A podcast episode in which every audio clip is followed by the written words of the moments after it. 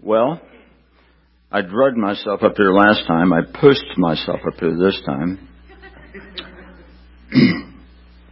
And you know what happened to me last time I was up here? I came up. It's the first time I've spoken publicly in over 5 years. I told you all that. When I got up here and I laid my paperwork down, I hope you didn't tell it, but my head just blew off. I mean, I had pain shooting through my head like you cannot believe. And it was just like blood pressure or stress, and then it was just excruciating. And so that was going on for the first 2 or 3 minutes. Could you tell? Good. Because I could. It's awful. And I feel a little tinge of it now. So we're improving. So if I keep coming up for the next several weeks, Danny, I'll have it down to where it doesn't bother me a bit. A brief journey, just a brief summary, rather, of Renee and I's journey through cancer. Now, notice I said Renee and I, because I'm going to tell you right now, it's a joint venture. And quite frankly, I think sometimes those caretakers are going through more than the patient. You know, I find myself consoling her sometimes.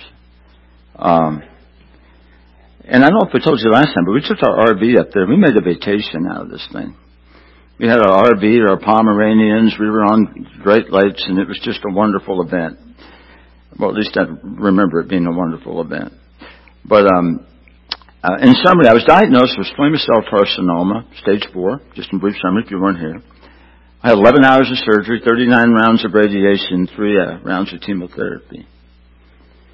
Some of the lasting effects of that were my hearing. I wear hearing aids now. Rock and roll took care of the first 75% of my hearing. Cisplatin took care of the other 25% of my hearing, the chemotherapy that I took.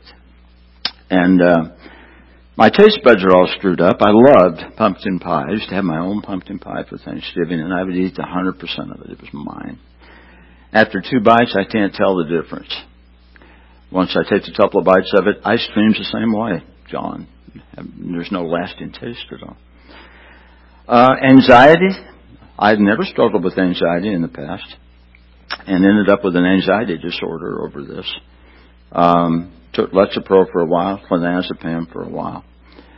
And I guess what you can take from that is we're fragile people. We're very fragile. For all you tough guys out there, you're not as tough as you think you are in that regard. And saliva, don't have a lot of it. They fried the saliva glands through the process, so I have a little bit of saliva, not much. I drink a lot of water. Renee, you told me not to forget my water. You did not want to bring it to me if I forgot it. I did forget it. Don't throw it, sweetheart. Just hand it to me. And you look lovely doing it, Marsha. Happy birthday. So anyway, so I got a little saliva product. So I kind of live with trying to stay moist, and I have these things called saliva shears. If I'm working out, I can put those in my mouth, and they really help. Neuropathy. I have neuropathy. Who knows what that is? Fingers, toes. I drop things easy, you know. If I'm holding on to a pen or pencil or my phone, I have busted about 10 of those phone screen protectors. I'm just breaking them things left and right. And so you have that in my toes. I don't always feel my feet very well, just the leftover, the remnants. And I'll get to a point here in a minute. We talked about the tongue. I had a major slice in the nerve of the tongue, and they couldn't help it. The cancer was in there, and they had to go get it, and so she cut my tongue, and my surgeon said, "You can blame me for that." I said, "Great, can I sue you for that?" She said, "No, you signed a waiver." And I said, "All right, just wanted to know if there was any money in it for me." And so I knew there was a large portion of my tongue removed. We talked about that last week. But I forgot to tell you a story about how I figured out how much of the tongue was removed. And that was, we went to dinner when I'd gotten, just after I'd gotten back. And I wasn't able to really control my tongue very well at the time. Truth be known, I've never been able to control my tongue very well throughout my entire life. But nonetheless, we went to dinner. And is it, what did soup, Italian soup has the meatballs in it? Huh? All right, we'll go with that. So, minestrone. And so I had minestrone soup. And so I went home, and again, at the time, I didn't control my tongue very well, if you remember that. And I toughed about 5 hours later. I toughed up the most perfect meatball you've ever seen. It was perfect. I thought, where's you been, you little fella? Where have you been?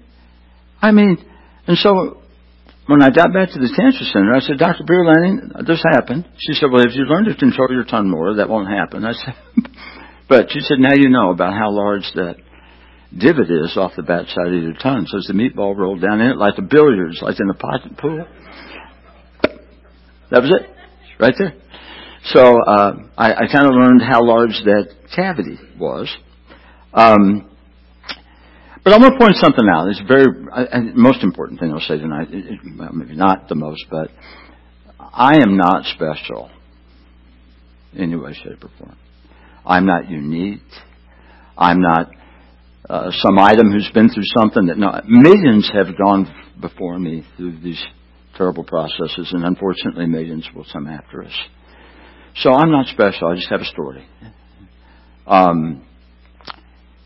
I will tell you the good news is I've studied a lot about cancer, and I've got to meet a lot of people who are on the cutting edge of cancer. And my surgeon told me after I was found to have cancer still outside the margins after surgery, she said, you're going to have to go through chemotherapy. And you was hoping just radiation, but you're outside the margins, and you've got it up both sides.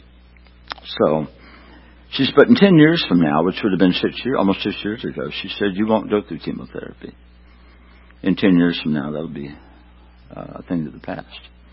I really don't know what she meant by that, but her point being, she chaired the medical center at Loyola University, my surgeon did, and her point is that they're making an awful lot of advancements. The good news is that our children and our children's children are going to have a much better run at this stuff than we do.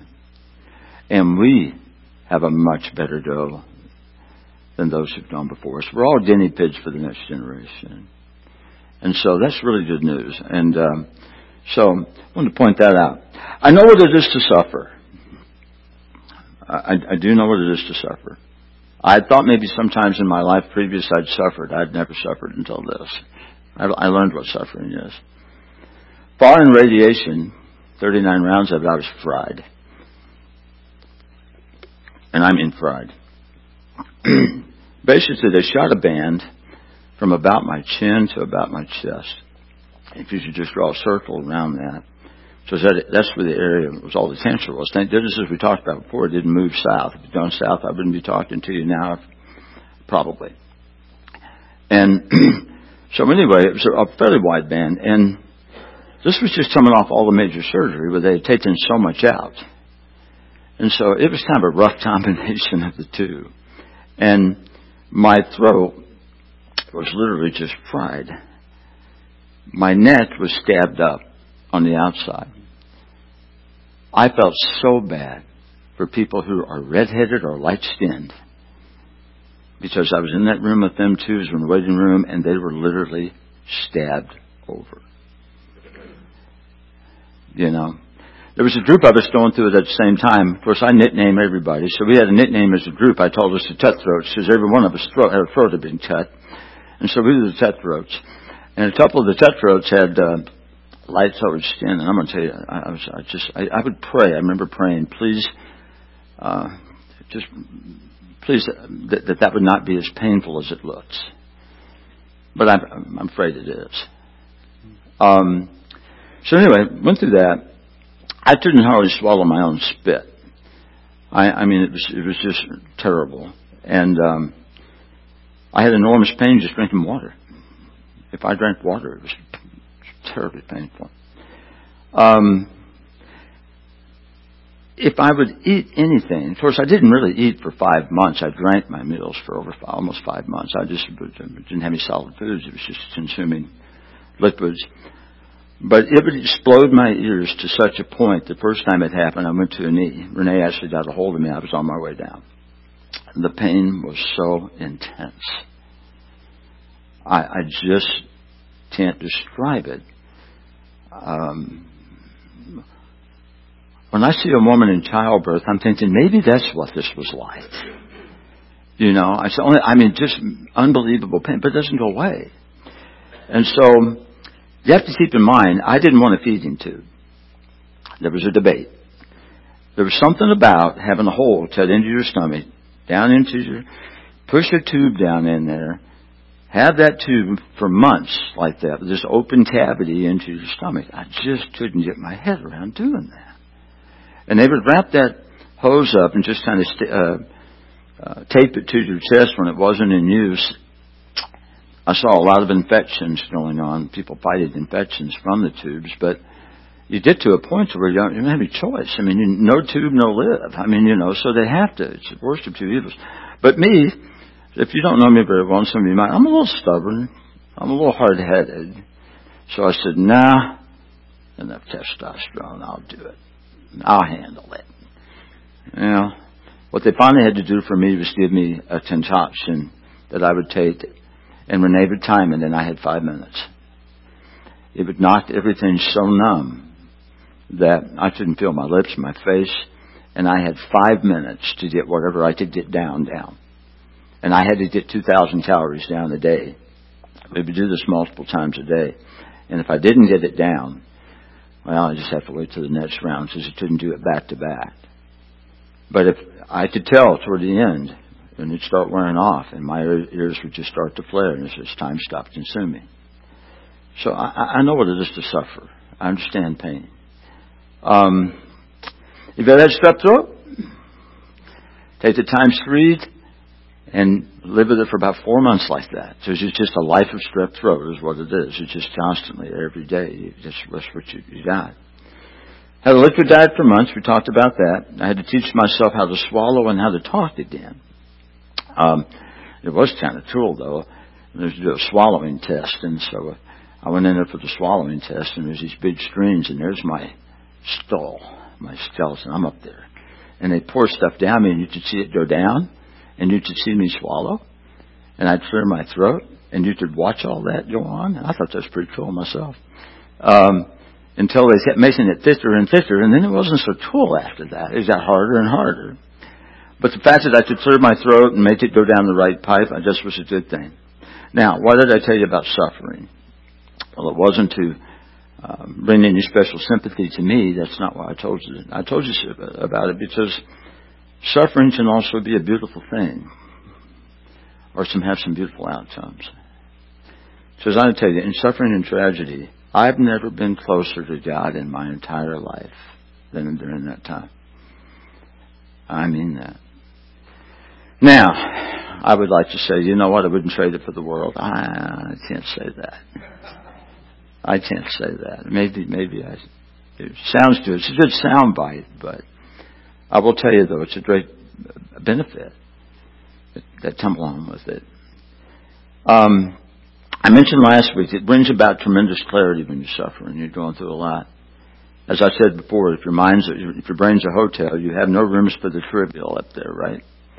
The trivial can't get a room. Only the VIPs, only the very important people get a room in that head right now. I don't have time for the nonsense, the backbiting, the silliness. I don't have time for it. I don't care about it. I care about one thing, the very important people in my life, the very important aspects of my life. I don't have time for the other. I have a total reliance on God. And I mean a total reliance on God. You know, He's the only one big enough for the job. No one else was big enough for the job. And I will say something else. When you're totally reliant upon God, you are at your best. Your mind, your thoughts, your heart, the things that matter. When you are totally reliant upon God, you are the best person you will ever be. But you don't need stage 4 cancer to figure that out. Do you? Don't waste my cancer. Don't waste it. Ted knows a little about all this. Ted falls off ladders and suffers forever. Oh man, brother, I prayed for you. I felt so bad for you. Met a man in his cafeteria. The people at the Cancer Center are fascinating to me. Cancer Center, from the outside looking in, you remember the movie Ghostbusters when the evil was in the building and it was all, you see everything streaming in and out? Well, Cancer Center is like that. That's prayers going out and coming in. I could just envision it, you know. I mean, the place is just full of prayer. I met a man in the cafeteria. And he was so inspiring.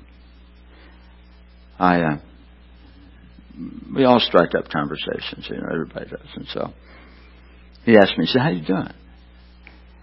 I said, "It's a rough day, but I'm all right. I'm doing okay." I said, "How about you? How are you doing?" He said, "Well, today's my last treatment." I said, "Fantastic." And he didn't really look like it was fantastic. So I thought, and I said, "But you don't look like you're excited about that." He goes, "I'm not curable." I want you to think about what you just said.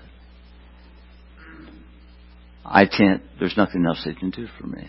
I've been fighting this disease for 7 years. I've run out. The treatment options are no longer available to me now.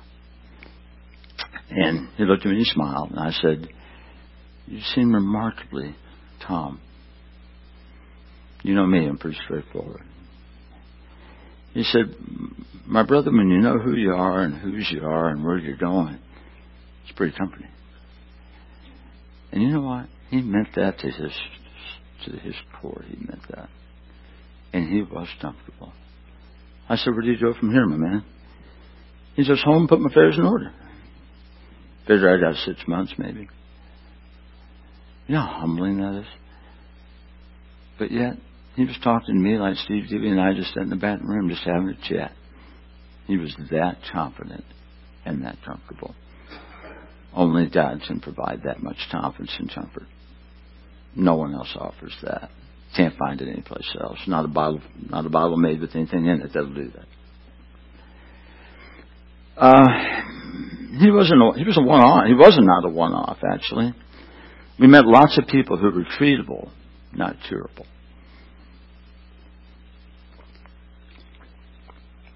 If mine would have been into my lungs, I would have been treatable, not curable.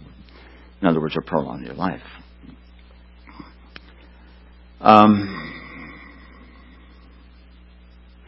Most of the people that we met in that condition were really joyful people. Were they not, Renee? People that got up and sang karaoke. People that told jokes. People that just lived life to the fullest because they understood what a precious gift you have. The only difference between them and us is time. That's all. It's just time. It's the only difference. So as you see, we can prolong our lives, right? But you can't avoid death. You're just like they are. There's drugs, there's treatments, there's things that can prolong our lives. But ultimately, we will die just like they will die. The only difference is they have a little better idea how they might die and when they might die. In fact, there are some people fighting cancer and have been for years right now, tonight, as we speak, and they will live, maybe, God forbid, longer than some of you. Because you're guaranteed nothing. Nothing. It's funny. I was diagnosed with cancer. Since I was diagnosed with cancer, and I'm sure friends of mine know, "Steve's at stage 4 cancer." And you know, when you hear stage 4 cancer, you're thinking death. I've had 2 or 3 friends die. Two for sure, maybe. Yeah, 2. Since I was diagnosed, they were perfectly fine. We're not promised and we don't know. The Cancer Center. Sometimes I wish the church was more like the Cancer Center in some ways. Don't get mad at me. I'll strike some parallels for you real quick, but don't get upset. First off, unrelated to that last comment, you heard the old adage, this is about Cancer Center. There's no atheists in the foxholes, right? There's not many in the Cancer Center either. I can tell you that right now. I couldn't find them. I didn't meet anybody that didn't have God on their mind and on their lips if you talk to them at any length of time whatsoever. Almost everybody seemed eager to tell their story or to praise God or to witness in some way. And keep in mind, Renee and I moved up there. We spent 4 months there. So we were in and out of the Cancer Center all the time, on and off. Okay? So we met a lot of folks. It's a place where the occupants are really, really focused on the things that matter in life. That's what they're really focused on. No one ever come to me and said, "You a Baptist? You a Methodist? What are you?" No, I'm sick. That's what I am. I'm just sick. Now, I'm not getting into denominations or all that. I'm just simply telling you it was never a topic. It was never a topic. Any of that. Prejudices are wiped out. There's no prejudice. There's no black, white, yellow. There's none of it. No one looks at your color. No one even thinks remotely about race. It doesn't cross your mind at all. I have a PhD. Well, think your way out of this cancer then. Well, I'm a multimillionaire. Well, buy your way out of it then. Doesn't work. It doesn't matter. It's meaningless. But one thing that was in abundance was humility by the bucket loads. Humility.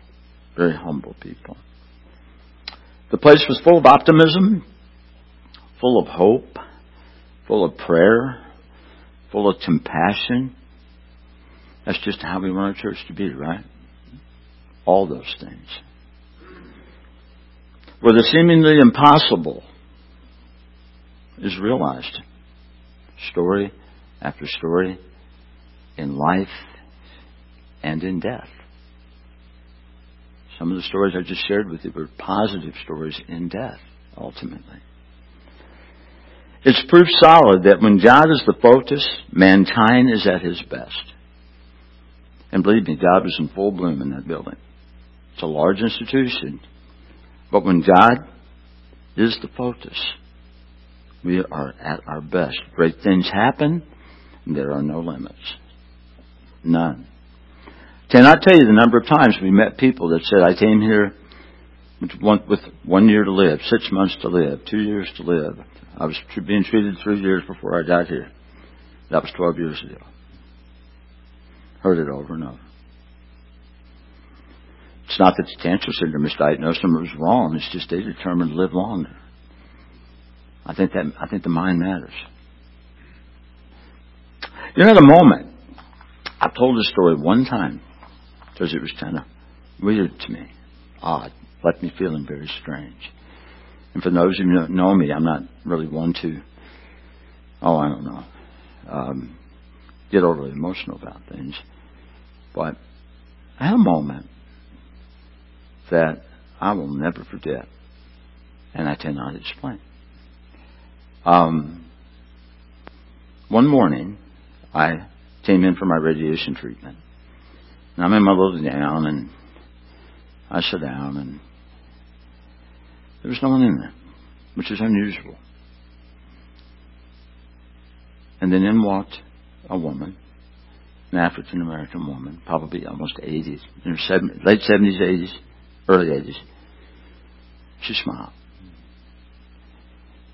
And I think it was the day I was having a really rough time. And I was just, I don't know, I must have had that look. You know that look, whatever it was. And she said, "Oh, honey, it's not your time." I have never been more convinced in my life that words were so truer than the words she just spoke to me. Don't ask me to explain it. Gives me goosebumps. Got them right now. I'll admit it. "Oh, honey, it's not your time." She never said another word to me. Right after that, she was told, or I heard her name called. She got up and she walked out. So I went after, if you remember my story last week, I was really close to the radiation girl, remember? We were on a first name basis. And I walked into her and I said, "Who was the? I know you're not supposed to give any patient information and all that, but I've never seen her before." I said, "Who was the African-American woman that was just ahead of me?" And she said, "I didn't treat an African-American woman." Freaked me out. Now, I'm sure there's an explanation, right? So it's down the hall. She said, "Well, maybe down the hall in the other radiation room, which is on the other side of this complex, maybe she was being treated there. Maybe she was, I don't know. But she was in the wrong dressing room all the way at the opposite end. And she knew just what to say to me, just how to say it. And she was convincing as I can possibly explain to you. A comfort came over me that I cannot explain to you. I believed every word she said. I'll leave that with you. Freaked me out. It shook me. It really did. Don't know who she was, never saw her again. But I know that day she was right where she needed to be for me. Remember, what you can do today, you may not be able to do tomorrow. What you're capable of right now may be unavailable in a week. I told you I love to sing. Can't do that anymore. Told you that I did apparently that singing every Sunday if I could just sing again. Can't do that anymore. But I can talk. And Danny, you screwed up. You opened up a can of worms. You got me talking. So now I'm taught. I'm talking now. So, what you have today, you won't necessarily have tomorrow. You don't need cancer to figure this out, brothers and sisters. You really don't need it. Many of you have already figured it out. I did it. I would just say, don't waste mine. If you can take anything from me, please take it. Thanks for 2.0. I appreciate you guys very much. Thank you.